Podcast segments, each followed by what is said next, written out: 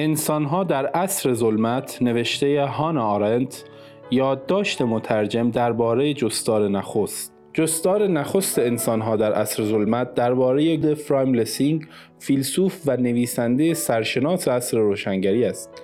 او که فرزند کشیشی لوتری و ارتودکس بود در منطقه زاکسن آلمان زاده شد و بالید. به رغم خواست پدر برای کشیش شدن او به سمت صحنه تئاتر رفت و به نام نویسی پرکار و پرآوازه بدل شد. مانند بسیاری از روشنفکران دوران خود لسینگ از محیط اجتماعیش فاصله گرفت تا به جمهوری ادیبان بپیوندد. باهمستانی جهانی که در آرزوی تحقق رویای عصر روشنگری برای تبادل آزادانه فکری بود آرزویی که کانت در جستار خود در پاسخ به پرسش روشنگری چیست از آن سخن گفت. ایده باهمستان انسانهای برابر به ظهور طرح تئاتر ملی آلمان انجامید نخستین کانون مستقل تئاتر که لسینگ نیز در مقام نمایشنامه نویس و ناقد در آن کار می‌کرد. دلبستگی لسینگ به کار تئاتر با دل مشغولی های عمیق او به روشنگری انسانی گره خورده بود. این نکته را در جستار سال 1780 او درباره تربیت نوع انسانی می‌توان دید. یکی از مسائل اساسی عصر روشنگری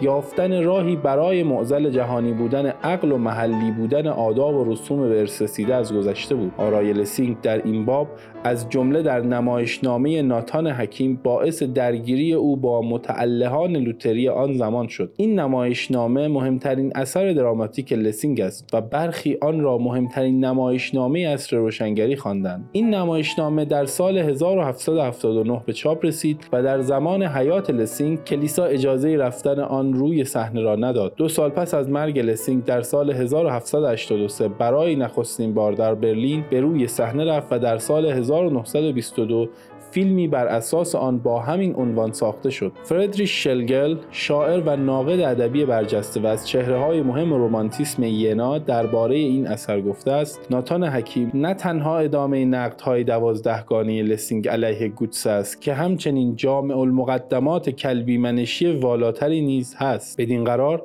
برای فهم این اثر هم باید به مناقشه های تند و تلخ الهیاتی لسینگ با گوتسه نظر افکند هم آن را اثری جداگانه و مستقل از سیاق آن مجادلات به مسابه جلوگاه ایده جهانی یعنی انسانیت دید. وقتی ناشری اثری از لسینگ با عنوان قطعه هایی از نویسنده ناشناس چاپ کرد حساسیت های فراوانی در آلمان برانگیخته شد. هم پروتستان های لوتری و هم هواداران الهیات لیبرال علیه این نوشته استدلال و مناقشه های بسیار کردند. در این میان یوهان ملخیور گوتسه کشیش و مفتش هامبورگ چنان واکنش های تندی نشان داد که مناقشه لسینگ گوتسه به تلخترین جدال الهیاتی از عصر اصلاح دینی تا آن زمان آوازه یافت. در پس این مناقشه البته دشمنی ها و کینه های شخصی گوتسه به لسینگ بود و چندان به گوتسه انگیزه بخشید که حکومت را به مداخله در این مجادله تحریک کند و با حکم حکومتی آن را پایان دهد. حکم صادره مرتبه مدنی لسینگ را تغییر می‌داد. او تحت شمول قانون آزادی از سانسور بود ولی با این حکم از شمول آن بیرون شد و در 17 ماه اوت 1778 حکومت برونسویک بخشنامه ای صادر کرد که به موجب آن لسینگ دیگر حق ندارد اینجا یا هر جای دیگر در زمینه مسائل دینی مطلبی منتشر کند. چه به نام حقیقی چه تحت نام مستعار. مگر آنکه از مجمع روحانیان دوکال اجازه رسمی اخذ کند.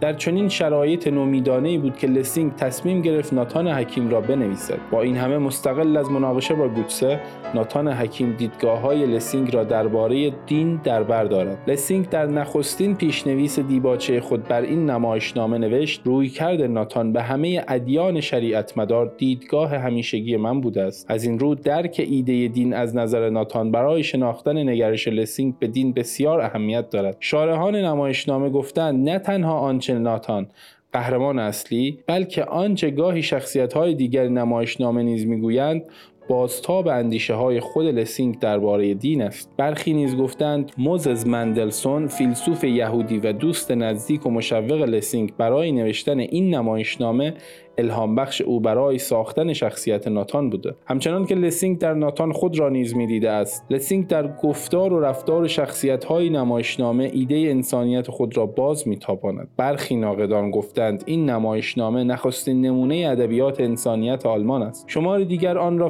فراتر از نمایش انسانی دانستند. یعنی ترویج بحث آزاد درباره پرسش های دینی و گسترش ارزش های سکولاری چون مدارا و برادری جهانی و آن را بدین روی یگانه خواندند که حتی در ساختار تئاتری خود نهاد زیبا شناختی را به مسابه ابزار تثبیت اخلاق اجتماعی جدیدی برای فرد خود بنیاد مدرن به کار می‌گیرد. فردی که باید از سرسپاری های کورانه تباری قومی دینی اخلاقی فئودالی و مانند آن رهایی یافته باشد. دیلتای درباره این اثر لسینگ نوشت درون‌مایه اصلی آن تضاد میان این دو یعنی میان روح آزاد و ایمان متاسفانه راستکیشانه نیست. بلکه نمایشنامه می‌خواهد نشان دهد چگونه در بحبوحه جنگ قدرت ها و درگیری های میان تعصبات مذهبی روحهای آزاد خود را از ایمان پدران خود میرهانند. اینکه چگونه آنها خود را باز مییابند و درون خود انسانیتی مشترک با دیگران کشف می‌کنند و در میان خود همبستگی روحانی به وجود میآورند. ناتان حکیم اثری است در تئاتر و تئولوژی. دو قلمرویی که به نوشته مترجم فرانسوی آن دومینیک لورسال به دشواری دورتر از آن دو به همدیگر می‌توان تصور کرد. نمی‌دانم این نمایشنامه در ایران بر روی صحنه رفته یا نه ولی ظاهرا در بسیاری کشورهای دیگر نیز این اثر دیر شناخته شده است. از جمله در فرانسه تا سال 1987 یعنی دو سده بعد به زبان فرانسه در نیامده بود و در سال 1996 به روی صحنه رفته است. برای ارتباط با ما آیدی صوفی underline couple را در اینستاگرام جستجو کنید.